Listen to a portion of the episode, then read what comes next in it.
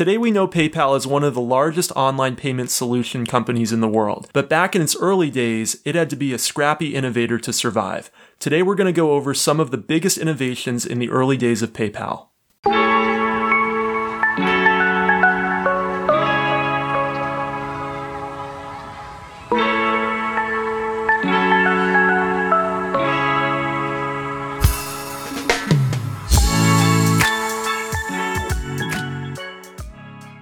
Welcome to Kopec Explains Software, the podcast where we make computing intelligible. Today we're going to be talking about the early days of PayPal, and I want to give credit to a book I recently read, The Founders by Jimmy Soni, which is about the early days of PayPal. And as I was reading the book, there were certain particular software innovations, a lot of them having to do with how regular human being users interacted with PayPal, that really came to the forefront of my mind as I read. And I wanted to share some of those that really struck me with you. PayPal was the product of two companies that merged. What were those two companies and what did they make? Yeah, the two companies were actually founded by famous entrepreneurs that we still know today. One of them was X.com, founded by Elon Musk, and it was actually trying to be an online bank, really an all encompassing financial institution, but focusing at first in the banking space. The other company was called Confinity, and it was founded by Peter Thiel and Max Levchin, who are also two well-known entrepreneurs that are still doing exciting things in the technology world today. And they were originally working on a product for the Palm Pilot.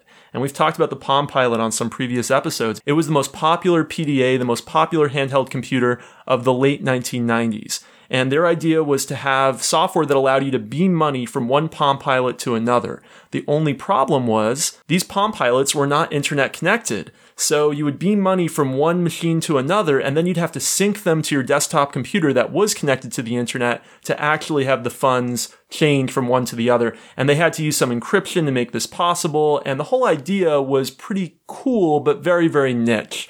And so it really never took off for the company. But what did take off for both of these companies was email payments.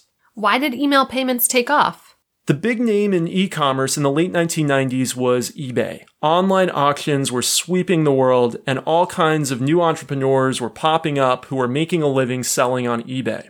The problem was, how were people exchanging money? Well, believe it or not, eBay didn't have any de jure way of enforcing payments from one user to another. You buy a product on eBay, how do you pay for it? Some people were actually mailing checks or sending money orders or even sending cash through the traditional postal service. So a bunch of companies cropped up offering online payments. You would put money into an account at one of these companies using a credit card, perhaps a bank account. They would then hold the money for you, and then you could transfer it from one user of that payments company to another, including as easily as just entering the other user's email address both X.com and Confinity got into this business as kind of a side business. It wasn't their main focus. Confinity was into the Palm Pilot beaming money thing, and X.com was trying to be an online bank. But they had this kind of side project, and it really took off because it was a convenient way for eBay users to pay one another. And so both companies started taking more and more market share of the payment space on eBay but it was kind of a losing game because the more users they got, the more expensive it was because they were both trying to entice users by actually giving them money to join their service. So you would actually get 10 or $20 just to become a new PayPal user. And so both companies were doing this. They were running each other dry. They were losing their runway and they ended up actually merging. And after they merged, they focused on this email payments product and were very deeply tied to the growth of eBay. So this new company is growing fast, but they're losing money because they're having a problem with fraud. Right. They're paying money to attract users. And then, even worse than that, a lot of the users that they're attracting are doing fraudulent transactions. And these fraudulent transactions are ways of stealing money from someone else's bank account or using a credit card that isn't really theirs. So they need some way of cutting down on fraud. And this is actually where a lot of the innovations at early PayPal that are still with us today come from fraud prevention.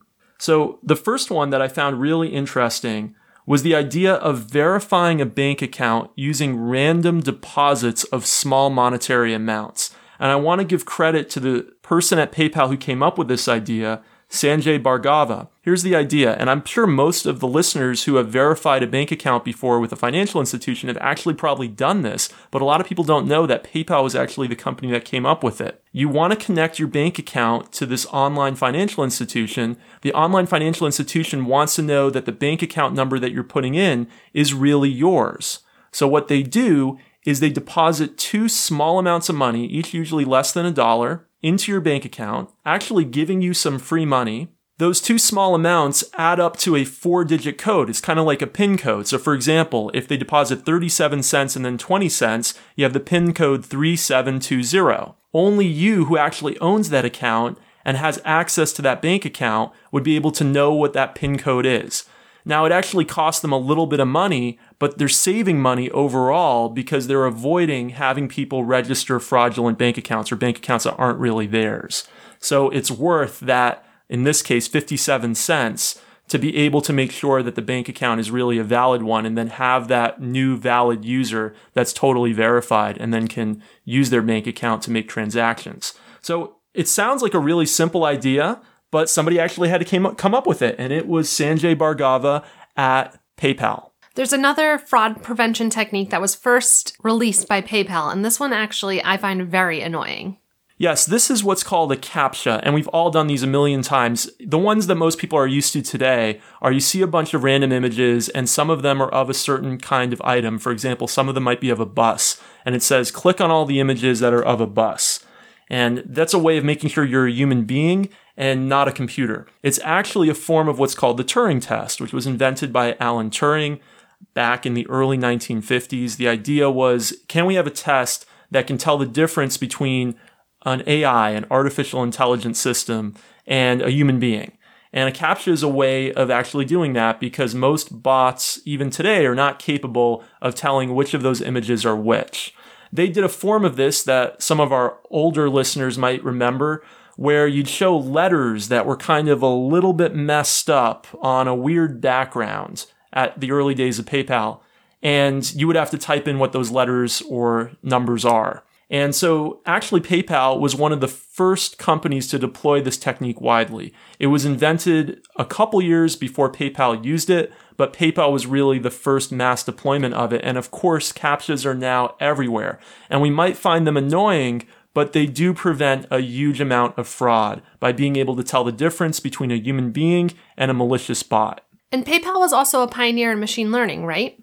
That's right. PayPal's ability to identify fraudulent transactions was actually one of their key differentiating factors from their competitors at the time. They weren't the only company doing email payments, they weren't the only company making it easy to make transactions online. But PayPal had some really smart folks, including their CTO Max Levchin, who was also involved in that first deployment of CAPTCHAs, who realized that there was a way to use machine learning techniques to check if a transaction is likely to be fraudulent or not. Not necessarily to be 100% sure, but to be pretty sure, enough that you at least flag it and a human being might have to double check it. So they deployed what was then at the time a cutting edge machine learning technique called random forests. And random forests are a way, I don't want to get into all the details here. We actually might do a whole other episode on random forests, but they're basically a way of doing classification on big data sets. So you might have a lot of different transactions. Can you go through each one and f- and just find the ones that are likely to be fraudulent, put them in one bucket, and the ones that are not likely to be fraudulent and put them in another bucket? And you do this based on learnings from all the previous transactions and the ones that you by hand have figured out are fraudulent or are not fraudulent. Anyway, um, random forests had only been invented a couple years before PayPal launched, and PayPal was one of the first companies to use them in a commercial context, and they were very successful. They were able to greatly reduce the amount of fraudulent transactions on PayPal by using this machine learning technique. Random forests are now standard in the industry, um, but this use by PayPal predated their wide use by other companies by many years. So we have to give PayPal a lot of credit for being willing to employ several cutting edge techniques that we now see as standard in their efforts at fraud prevention. PayPal was in the right place at the right time, but their software innovations are really what allowed them to stand apart from their competitors and their ability to deploy new cutting edge techniques to reduce fraud is what enabled them to survive. Thanks for listening to us this week. I want to give credit again to the book The Founders by Jimmy Soni, where I learned about all these early innovations at PayPal. Rebecca, how can people get in touch with us on Twitter? We're at Kopec Explains, K O P E C E X P L A I N S. Don't forget to follow us on your podcast player of choice, and we'll see you in two weeks. Thanks for listening.